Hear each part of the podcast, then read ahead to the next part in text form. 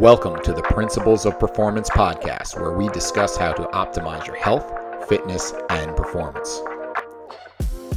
Drawing on decades of experience of working as coaches, consultants, and trainers to top performers, athletes, and teens from professional sports to top universities to the U.S. military, Eric D'Agati and Mike Perry discuss topics and strategies of how to perform at your highest level and be your very best.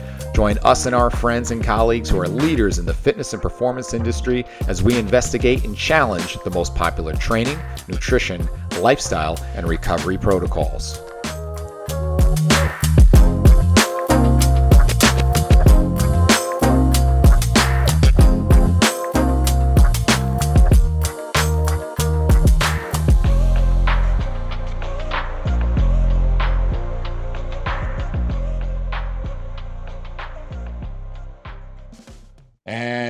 Go. Here we are with episode number 47 of the Principles of Performance podcast. I am your host, Eric D'Agati, along with my uh, friend and co host, Mike Perry, who is up in Boston.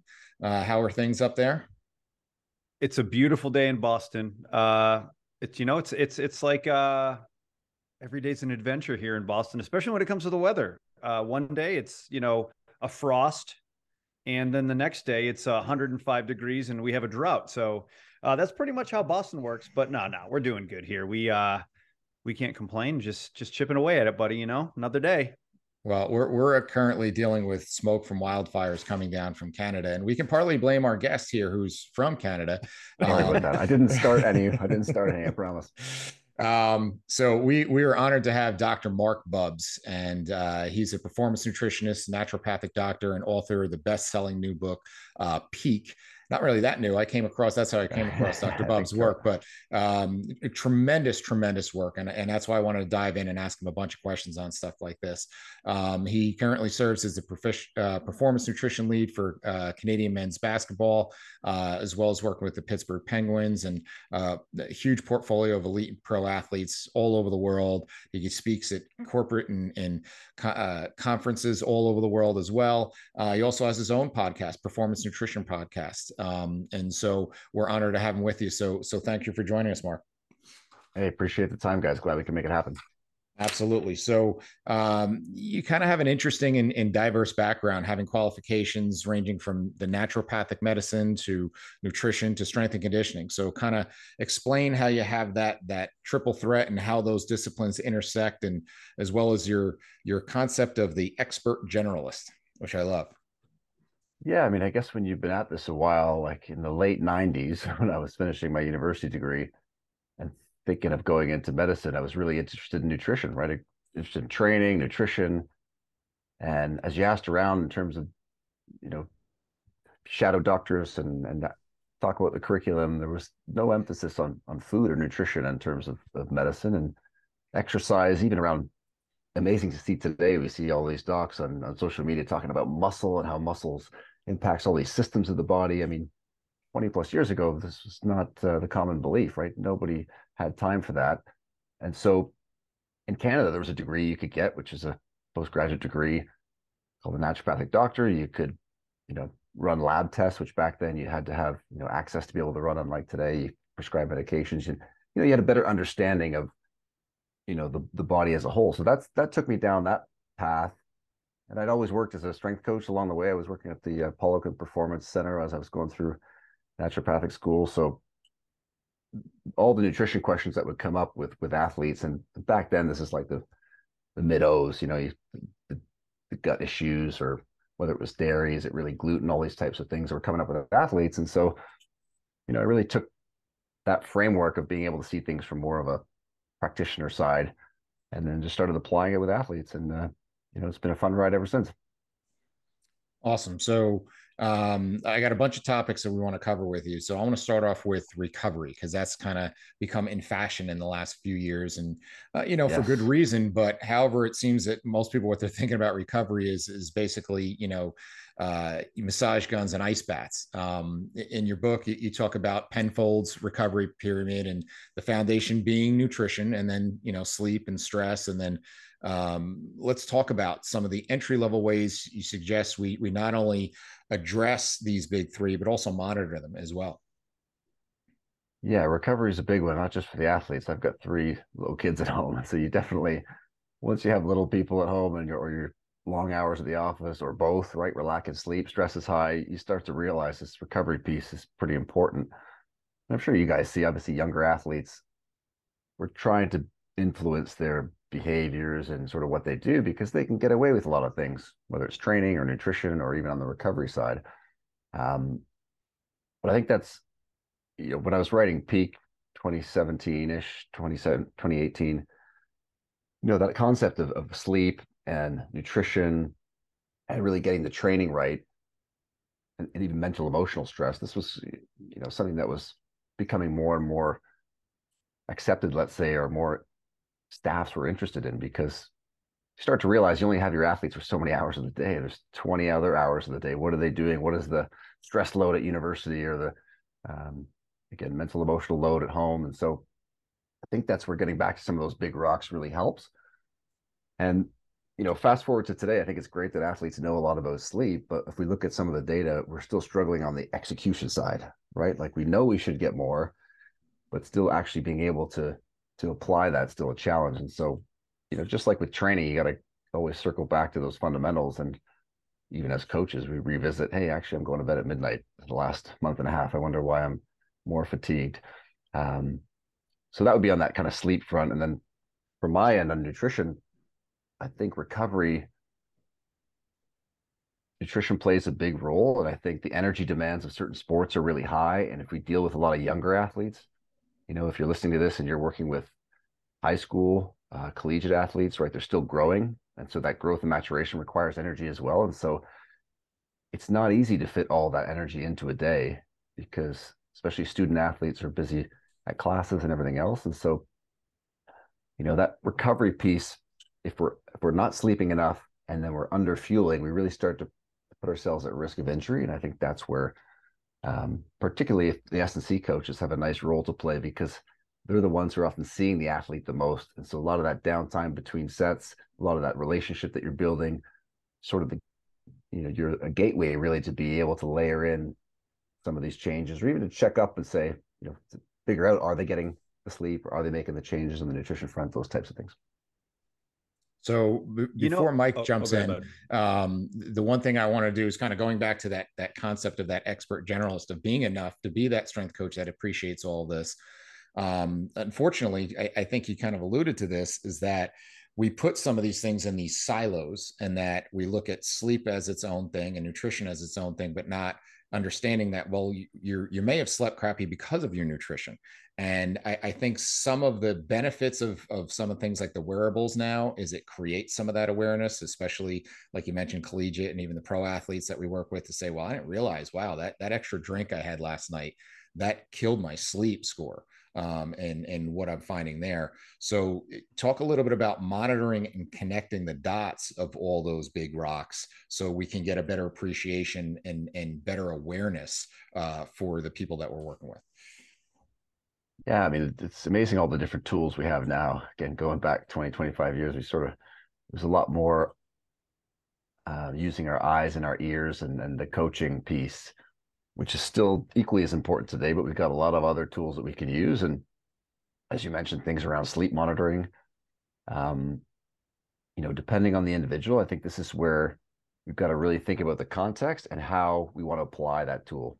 Right. And so for some athletes, whether they're high school, college, or even the pros, it might even just be using that device for a month or a couple weeks to make some of the, you know, to glean some of the insights that you just mentioned, which is oh wow, I have a bag of Oreos at one in the morning. My blood sugar levels go through the roof. I sleep really crappy. Now that may seem a little obvious, but sometimes having that, being able to see that data, and you know, we did some work at Canada Basketball with continuous glucose monitors around 2017, 2018, and you know that was one of the insights that one of our players had of just this later eating was having on just seeing that really dramatic rise and the impact it had on sleep. And so that's a nice way to to be able to introduce or get get the athlete's attention, right? Because that's a difficult thing, isn't it? Of as practitioners, we'll have our list of what's important, and the athletes got a lot of people that they need to talking to them. They got coaches, they got S and C, they got um, oh, there's nutrition therapy, etc. And so, you know, trying to get their attention to say, hey, this this piece is important. I think that's where the different technologies, whether it's, you know, sleep monitor, you know, CGM, you don't have to always go to that level of sort of technology. It could even come with just a simple questionnaire. It could just be a question from the coach of, hey, yeah, when you wake up in the morning, how do you feel? You know, if the alarm doesn't go off, would you sleep another hour? Because if they, they would sleep another hour, then they're probably not getting enough sleep or enough quality sleep.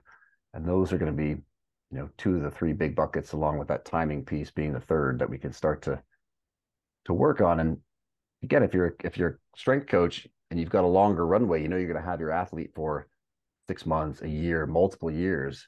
You can really pace yourself with how you you layer on these sort of strategies to not, you know, try to get all your wins all at once because that, that can be pretty overwhelming even for the most compliant athlete. And just to be clear, so for those taking notes at home, so the sleeve of Oreos at that time not good.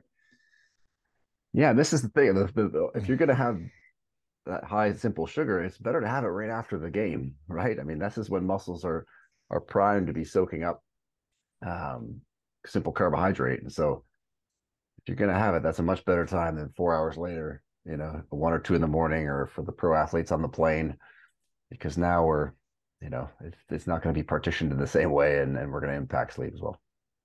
That should be the title of the show. Eat your Oreos early. yeah, exactly. There you go. So, um, you know, two things I want to discuss based off of what you just said um, before we go into our next question is um, you had mentioned sleep, and and there are various studies uh, basically saying that if teenagers get you know seven or less hours of sleep per night, you know they're more apt to get uh, you know non-contact related musculoskeletal injuries um mm. you know cognitive their cog their ability to basically process goes down the tubes so we know that um but another question i had is and you mentioned you know the the the sleep and the eating component and i know you talked about not eating the bag of oreos but the other question i have is um have you experienced any situations where some of these athletes are not eating enough carbohydrates and maybe what's maybe what could be potentially happening is they're getting a form of low blood sugar and they're sleeping poorly because they have low blood sugar. Um, have you seen that that could be just as much of an issue as far as sleep quality? Because I know I've heard a, a few athletes talk about, I think the term is nocturnal nocturnal hypoglycemia, people that low blood sugar at night and they can't sleep. Have you seen any like? I'd love you to to discuss that a little bit because I think we know that eating the bag of Oreos is not good, but I think a lot of people don't eat enough, and then that impacts their sleep as well. Can you talk about that a little bit? Yeah, I think I think the concept's a really good one. I think where we just want to watch is just trying not to describe it as kind of the hypoglycemias because the ways people control blood sugars is very different from individual to individual. And the more we go down that hole, we'll start to get into a little bit of trouble in spots. And so a way that I would think about it would just be around that total fueling in a day. So if an athlete hasn't fueled, which is, uh, you know, I think what you're alluding to here, if an athlete hasn't fueled appropriately in the day, they're going to have a lot of strong cravings later on in the day, right? Most of the time, that'll be in conjunction with with lower glycemia, but not always. Um, and so that's a problem because we're really back ending a lot of those calories. They're coming closer to bedtime. We all the data is pretty clear now. The later we eat, we don't tend to make the best food choices, right? It's more processed stuff, it's more sugars and, and various things. And so that's definitely one to circle back on and make sure, hey, in, in, in the day, what are we trying to achieve? And the challenge, the more elite the athlete, is that the carbohydrates become more and more important because the output is so much greater than even a recreational elite, let's call it athlete, and much better than a, recreational athlete. And so, and you see this even at the highest level in, in pro sport, where an athlete might be consuming, let's say, three grams per kilogram body weight per day of carbohydrate, or three and a half on a lot of days, and they need five or six grams per kilogram right? And I know this is uh, in the US, so you just take your pounds, divide by 2.2, get you your kilograms. And then when you do that, when you start to have some daily ranges, it doesn't have to be a static target of 400 or 420, you can give a range. Um, that often opens the eyes of a lot of athletes because I've had a few athletes, even just, you know, this morning going through their breakfast, their lunches, and a young athlete's got 40 grams of carbs in his breakfast like if we're trying to achieve, a, if we're trying to get to 4,000 calories by the end of the day, we we need to do a lot better in that first meal. And so I think with what you're suggesting here, yeah, if we don't fuel up enough throughout the day, then all of a sudden in the back end of the day, your brain's looking to recover all that that energy deficit that it's in. And we're just not apt to make the best decisions when we're lying on the couch and looking around the you know the cupboards and the pantry for things. And so yeah, it, does create some some problems and uh, you don't sleep as well, you don't recover, and now we are on this kind of a little bit of a roller coaster in terms of glucose control. Awesome. No, that was something that I had a question about because I noticed uh, Mm. I, I noticed that with a lot of I work with a lot of professional fighters, uh, guys that are at the highest level, and and two, three, two and a half, three weeks before their fight, as they start to cut their weight, there's every all their sleep scores, are their heart rate variability, inevitably just starts to tank, and and I think uh, part of it is obviously overtraining, under fueling. So I was just curious if you um sort of had any any more insight. But you're right. I mean, it is at at, at the end of the day, it's a it's a it's a balance, right? You got to get those calories and calories out, but you also got to lose weight. So it's a hard. That's the hard part. Well, that's well, it's interesting when you put the context around like a fighter because now we're trying to make weight, and so this is where for periods, um, you know, I had Reid Reale on my podcast who works UFC director of nutrition, and you know, this is where in that week or two, and as you would know, coach, you know, we do start to pull carbohydrates out because we want to deplete glycogen and pull water out because we can really start to manipulate the weight, quote unquote, which we always think of as fat mass all the time, but most of our weight's muscle and water and glycogen.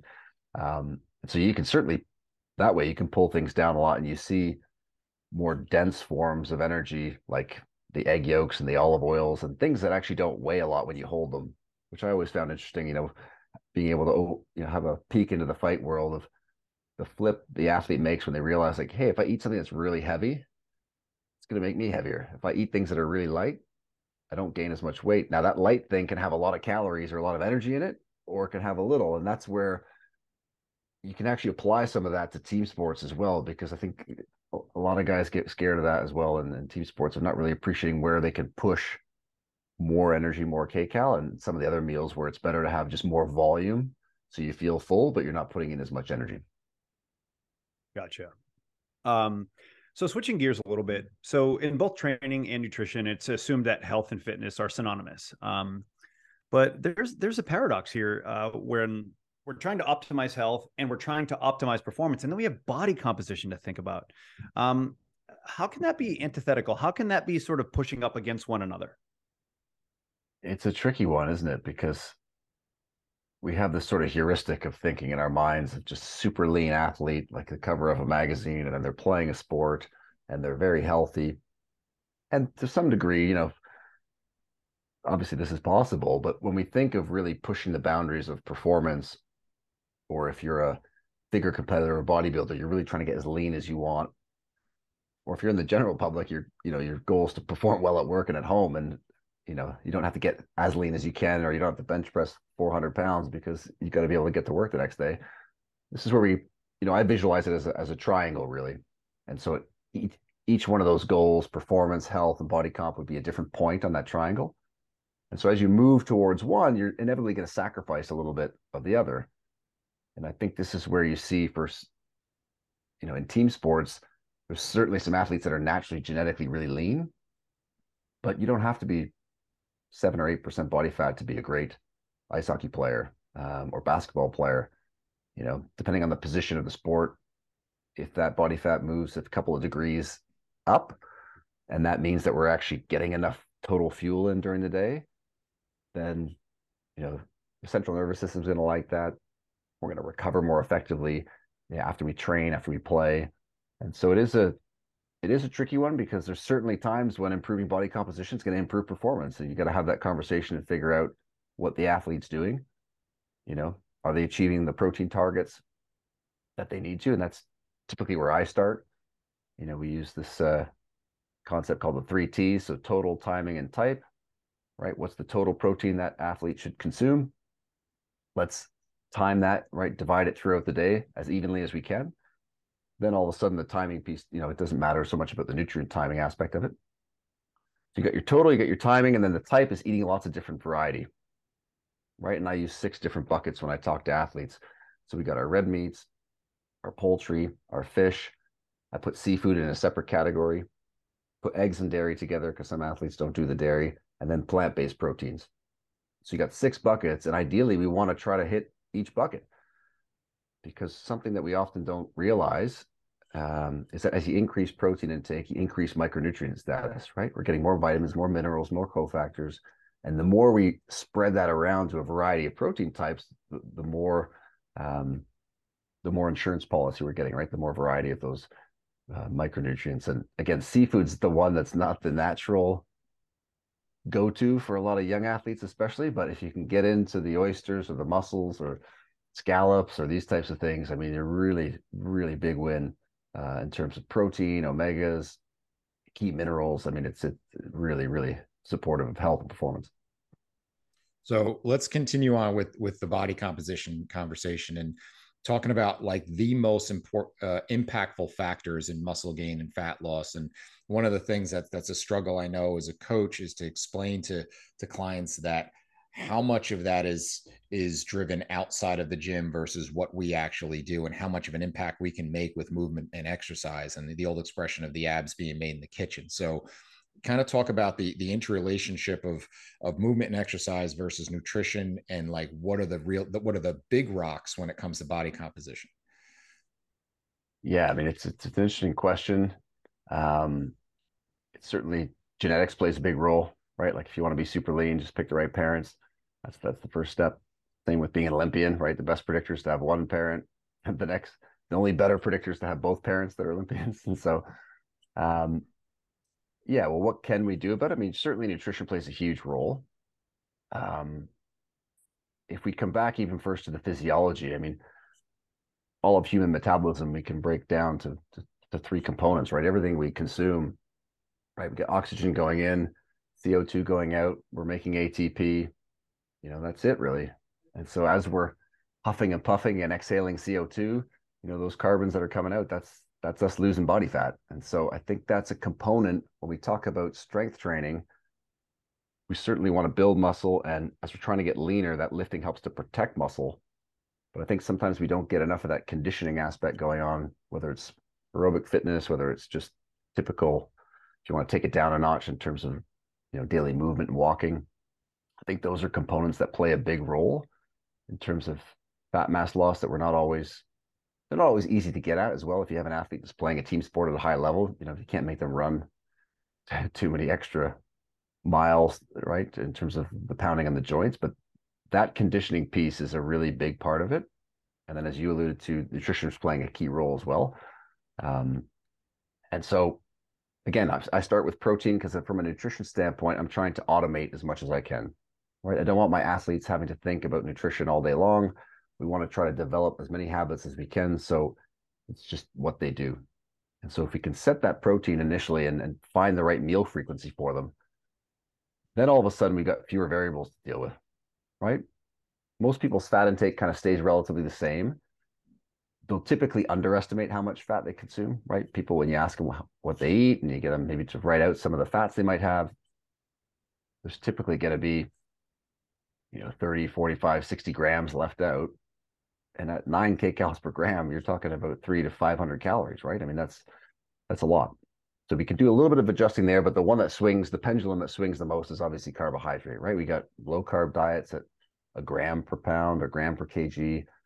And then if you're a Tour de France rider, you're you're consuming 15 to 18 grams per kilogram on some of these uh, mountain sessions, which is just like bags of wine gums and Haribos and drinks and gels and just you know the limiting factor is, is the ability to get it in the gut and out of the gut fast enough to be putting more in because the, the demand's so high. So once you've set your protein once you've maybe reviewed the fats and tried to dial down a little bit you've got to really then figure out how you can start to adjust carbohydrate. And for the athlete the key here and this is where the general public you know your connection to your girlfriend siblings friends of, of the low carb approach you've got to keep the carbohydrates around the exercise so you can actually perform up to a certain level so you can create the adaptation but then in other spots you can you know reduce um, and really start to periodize your intake to be able to achieve a little bit of a deficit that you need to get leaner.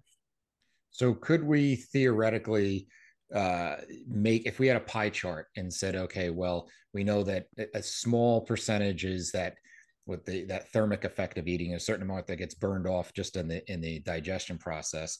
For sure. And then if you took the rest of the chart and said, I got to divide that amongst exercise, uh, uh, exercise slash movement and and including uh, non, you know, the the neat stuff, the the non exercise activity, how much of that chart would be made of nutrition and how much of that chart would be made of exercise when it comes to my attack on body composition?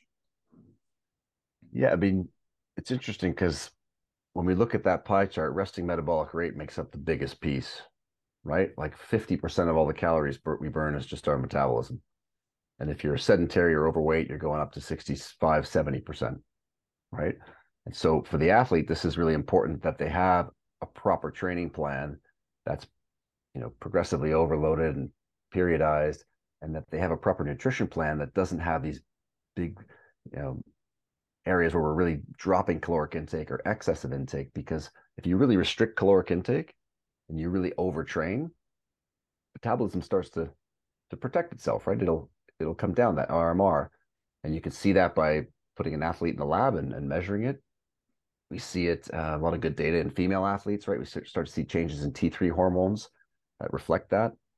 And once we get the fueling back to where it needs to be and we get the training you know the appropriate training stimulus, we can then start to get the athlete leaner. But this is the client that looks like they're training really hard and they're eating next to nothing and they feel like they can't lose weight. Off and they, you know, they're run down, they're fatigued, they might be struggling with energy levels, they might be struggling with sleep, they might be having issues with lower type mood. Um, this is the weird part for them is they need to eat more, not less, and we've got to, you know, reestablish that metabolic um, you know RMR to a healthy level. And oftentimes that's from months and sometimes years of, of just insufficient intake. So that's a big piece, and that revolves. You know, I touched on their diet and exercise, so both of those are impacting that RMR. So you've got to get that piece right. Physical activities, you know, twenty to thirty percent of energy expenditure, so it's important. Um, I, again, I think for athletes, that conditioning piece is one where we can do some work that will help us from a recovery front right? So some of the less intense sessions that can keep us sweaty and keep us exhaling, right? Just getting that uh, the, the heart rate up enough so that we're breathing a little heavier. Um, and then walking is obviously important, maybe more important for the sedentary person, right? Athletes are still moving around quite a bit, so you've got to really think about context when you're adding a lot of extra steps in the day for that individual right? I mean, we got the tennis going on now, French Open. I mean, you wouldn't want to be logging 15,000 steps plus the four hours on the court.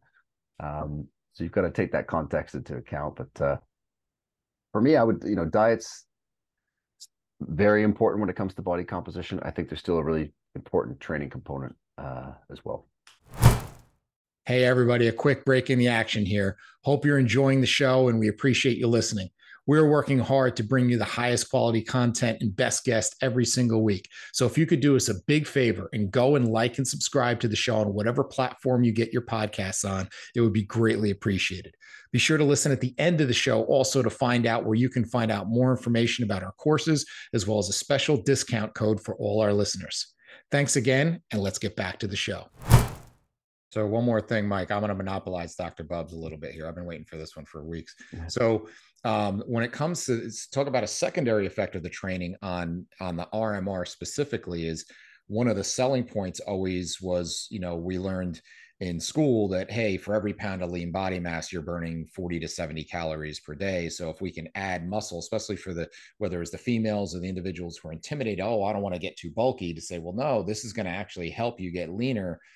But some of that's been brought into question correct? Those those numbers yeah, and I think this is where the you know the biggest take home when it comes to lifting. Uh, we'll just talk in general here uh, in terms of getting leaner is just protecting muscle mass, right? Because that the stimulus, the mechanical stimulus, is going to help to maintain that muscle. Because as we're getting, as we're losing body mass, we're going to lose some muscle mass. And so, obviously, if you're an athlete, you don't want to be even the general public, but more specifically performance related for the athlete. You're trying to protect as much of that as you can.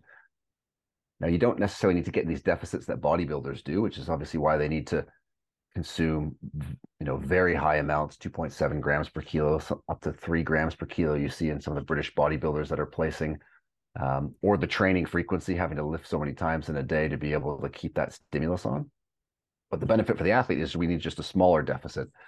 Um, and so I think when we look at the training side, it's really to be able to protect muscle. And then from there, we then need to achieve just a, enough of a deficit, you know, and typically we'll use, you know, that one to 2% body weight per week. We'll get athletes to weigh in a couple times, start to take an average um, and see how that trends over, you know, two weeks, four weeks. The bigger the runway that you have, the better. Right. And I think this is a good one for we're in off season now, off season training.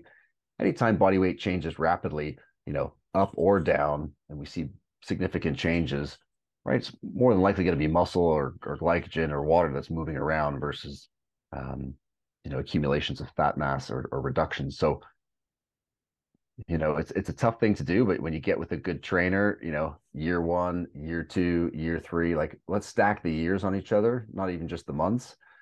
Especially when you work with younger athletes who are 16 and you know you've got till they're 22, you know, set the expectations for them, it's always tough, even as a coach or nutritionist, or you know, even if you're on the therapy side, you want to get in there and then make it make an impact, which is great. But it's definitely a you know, you guys know it's a marathon, not a sprint, and so I think that's one where once the athlete kind of gets it or the coach buys in, it's great to see because you can then really start to not just see the profound changes, but how then straightforward it is for the athlete to follow, right? Like they're not walking around with a giant recipe list three years in they're just they've got the rhythm they know what they eat there's still little things that you're adjusting um, but just like with training they've you know they, they know the, the programs their their movement patterns are good and you know you can load them safely versus you know having to try to adopt completely new exercises or or, or you know uh, really divergent plans. So that would be my my take.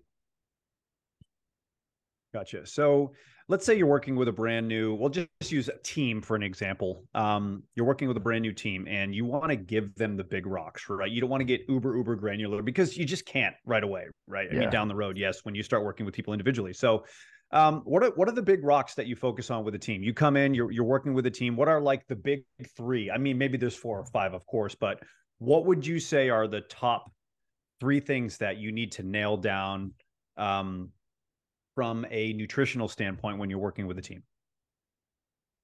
Yeah, I mean, this is a great question because it comes down to, you know, typically when I'm working, I'm trying to work at two levels. So you've got the 30,000 foot view, right? Sort of the big rocks of what we're trying to achieve. And then you've got the sort of the more granular acute level. Um, and the reality of being on the ground is you have to deal with a lot of the acute stuff as it comes up if guys get injured or concussions or this and that. So you're doing some of these things, but really the, the big rocks, that 30,000 feet is going to set that foundation or that culture that really helps to you know make things stick if you will with the athletes going forward. So the first thing for me is really trying to understand the sport right? Like what are these guys and gals doing? Right? What energy systems are they having to use in their sport? Um, you know what what body composition is there an advantage to be at a certain body composition? Really spending some time there because i think the challenge even for a lot of strength coaches is we especially if you're working in that environment and it's hectic it's busy there's stuff coming at you every day you don't have a lot of time to zoom out to 30,000 feet to really map things out. But if we can start with that physiology all of a sudden if we're adopting a certain strategy of let's say adding fats at a certain point or, or removing carbs or adding carbs at a certain point you can always come back to that physiology and say wait a minute. What type of sport is this? Is it really anaerobic? Is it really glycolytic okay, well, the guys or the gals are going to need X versus Y. What are we giving them at halftime or right before the game or right after the game? Um, so if we can spend time on that first one to really understand, the great thing is in the last decade, I mean, we've got a lot more research on, on all different sports in terms of what's what's required. Um, so that's the first piece. The second piece always feels like for athletes that they they've done it already and they know it, and this comes back to this meal frequency and protein. Um, so for me, I'm trying to really set those as best I can, right? Because if you if you look over the course of a month, if an athlete's missing a single meal, and anytime you eat a, anything, we call it a meal, right? So if it's a snack, you start to add those up over a week, two weeks, four weeks. That's a lot of calories and a lot of energy, a lot of protein, carbohydrate that we're missing just from one, missing one, right? If we miss two, starts to increase, and so that's one that we try to get athletes really used to the patterns, right? Athletes are creatures of habit. Let's start to build a habit where it feels kind of weird if they don't have that snack at 3 p.m. or they're not having that, you know, plain yogurt with some honey or berries or whatever in the in the evening before bed. And when you do that, you'll often uncover the fact that they're not eating as many meals as you think, or in some of those meals, there's not as much protein as you'd like to get. You're not hitting that sort of minimum dose of 20 grams and not really maximizing that dose of the bigger athletes at 40 grams. Because then after that, I mean, the third big rock is really then just looking at what the individual athlete needs. And then so then that gets into the discussion around carbohydrates and fats. It gets into the discussion around micronutrition. You know, it gets into the discussion around uh, timing around pre-game, during game, post-game, and, and where, you know, where's the because you mentioned obviously we don't have a lot of time. Where's the biggest area of impact to start with? You know, and it's going to be different for each player. And if we could start there, make a little bit of a change, um, then we tend to get some good buy-in with with staff and athletes. But you know, it's as you guys know, it's not always easy. If, if an athlete's been doing things a certain way or a coach has been doing things a certain way, um, you know, it takes time. Now, in the prioritization of things, um, usually a lot of a lot of uh, people in general, not just athletes, they skip over those big rocks and they go right to the supplements. And so let's talk supplements a little bit. Sure. so every day you got new supplements coming to the market with lots of promises. So how does someone do their diligence and kind of know number one, most importantly, is this safe and to know if it actually is going to work? So so like what's the the vetting process that the average person can can go and do? Yeah, I mean, if you're playing a you know a, a sport at a elite level, then you want to be looking for you know NSF certifications or Inform for Sport, which is the more common one used in the UK and Europe. Um, the the Inform for Sport will test for all the banned substances, even more actually than the NSF. The NSF just goes a little step further and it actually identifies that everything in that package is actually what it says it is. Um, now you have a lot of brands, sort of what we used to call physicians line brands, like your Thornes and Douglas Labs and companies like that, Designs for Health, that have, you know, thankfully I've had a chance to, to visit a lot of these places and also visit some of your sort of mom and pop supplement places, and it's it's it's night and day the difference of how they're set up um, in terms of all the safety procedures and everything else. And so if you look for those Inform for Sport NSF, you're going to be in a good spot. Um, and then, you know, in terms of what works, there's not that many supplements that work. So it's a kind of a short list. And then, you know, you can, from there, you can, you know, if you're doing any kind of intakes or lab tests, there might be some insufficiencies or deficiencies you may want to sort of correct, but uh, it's not the longest list. Well, just despite what you say, there is a plethora of options and there's a lot of Yeah. promises and everything else. yeah, there's there's there's a you know a lot of square footage in Vitamin Shoppe, but um, there's definitely a lot of Uh, square footage. But uh, so so let's talk about that list. In the book, you mentioned your top five. So if you want to kind of share that and kind of how you landed on those five. Yeah, I mean, I think the one of the first ones is is protein, and it's it's more portable nutrition than it is even a supplement, right? It's it's it's convenience. It would be great if we could all cook our food from scratch all day long, six meals a day. I mean, that's people always ask, what would you do if you if you won the lottery? I mean, one of the first things I would get would be my own chef, and then somebody to maybe clean the dishes after that. But that's that'd be top priority because it's uh it's great, right, to be able to have that, which some athletes do, but. Um, so protein's number one, right? Because it's convenient. We need to achieve those three T's, and it's going to help us. Even something like a whey protein, right? Whey's got it contains glutathione, which is a major antioxidant in the body, both that water soluble. Has immunoglobulins, which are uh, which will help to support the immune system and then you know help to reduce infections.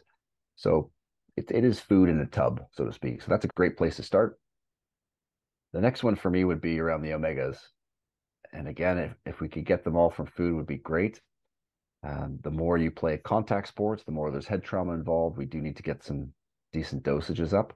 And so, you know, your omega 3s, uh, EPA and DHA, if you're plant based, you can obviously get it where the fish get it, which is the algae. So you can get a, you know, an algae based DHA form as well.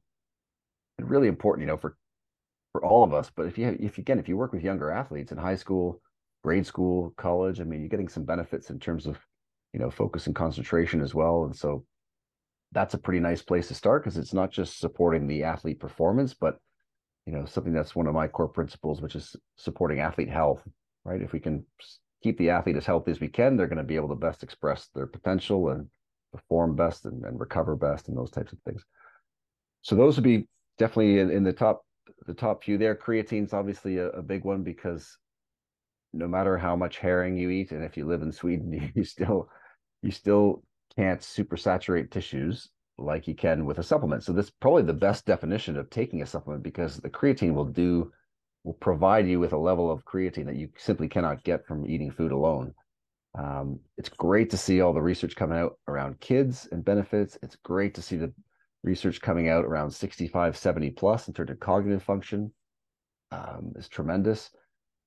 I think we just need now to maybe work on the, you know, the NCAA and then get some changes in terms of what we can provide athletes because you know, in terms of even recovery and all these types of things, it's it's huge. It's it's not just a, on that ergogenic side. Those would be three great ones to start with. So you've been recently working uh, in the world of longevity. Um, what are you seeing from that end? And uh, also share uh, a little bit about your Peak 40 program as well.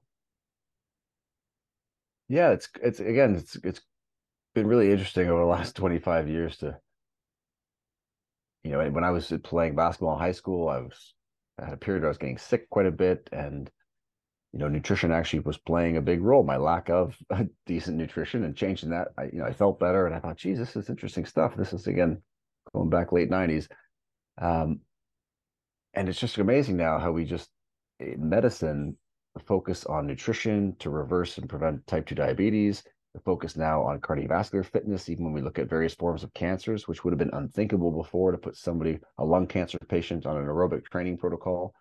Um, I was recently at uh, the International Society of Exercise and Immunology, where all these expert immunologists get together and they have uh, an exercise side where they're literally putting those types of cancer patients on exercise programs and they're seeing significantly increased survival times. And so it has a huge impact. And I think the most motivating thing, and I, the reason why I wrote Peak 40, which is basically a set of heuristics or simple rules, right? I had a lot of coaches and staff and friends who are in, in midlife, let's call it, right?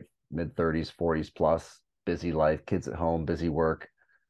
And you don't have time to, to food prep and do all these things. So, how do we have a set of simple rules to help, you know, get sort of 80% of the way home? And so, you know, that's why I, I wrote Peak 40. And it's, it is interesting on the exercise side when you look at even aerobic fitness even just being average you get a lot of benefits on longevity compared to somebody who's below average and a lot more than the person who is very low in terms of their aerobic fitness. So you don't have to go out there and be an elite marathon runner to get these benefits. You just have to go from really struggling to catch the bus to be able to maintain a decent pace for 20 minutes and you're going to get a huge benefit.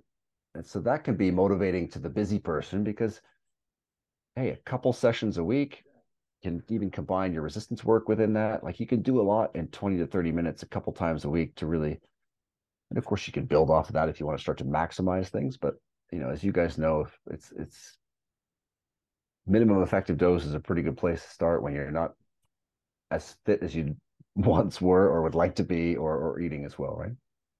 No, you, you the, you're talking to uh, to two guys who qualify for your program, and I, you know, uh, I qualify as well. I hear it. You know, so uh, with that, yeah, I always I always joke that you know you've always heard as, as you're coming up, especially if you're lifting in the gym. Ah, just you know, the old guy in the gym was, oh, wait till you turn 30 or wait till you turn 40, and it's like, oh, well, I just hit 50 and hasn't hit yet you know so yeah. i think it, it speaks more to the consistency like you're saying than it is that I'm doing maxing what I used to max or, or doing what I used to do. It's just just being consistent and staying the course um, has got to yeah. be just as much of it than anything else. It's Basically, how you train smarter when you're get to be in your mid 30s and 40s, right?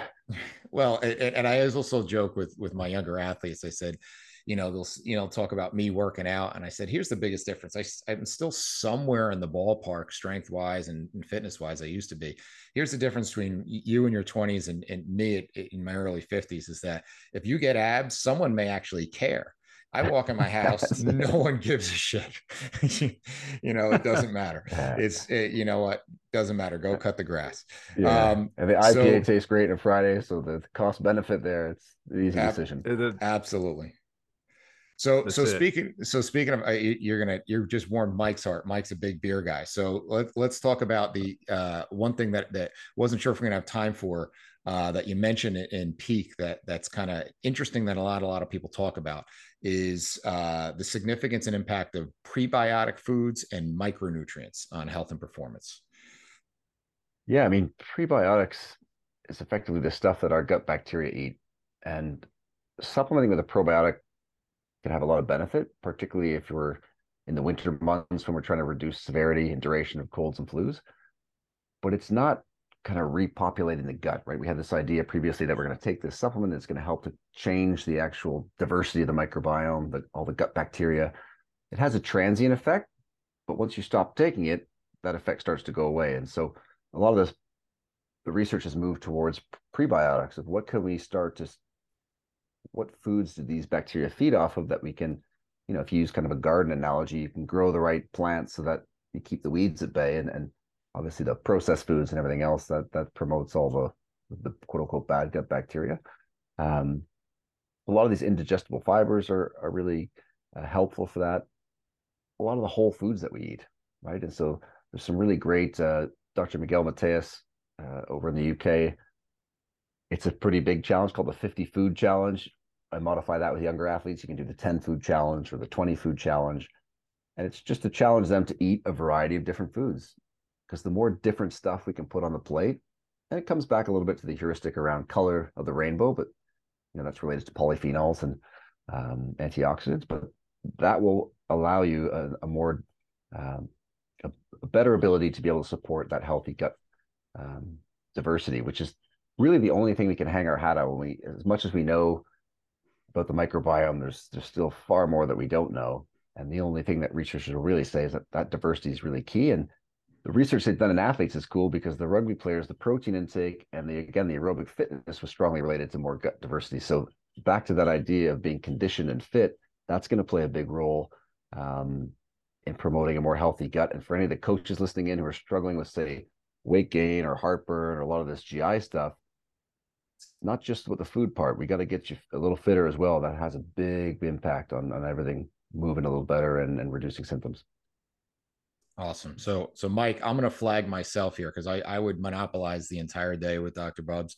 So I'm going to start to reel it in. And, uh, but before we do, I want to find out, Marc, what, what are some of the things that you're working on now? What's new and exciting you got coming up for 2023 and beyond?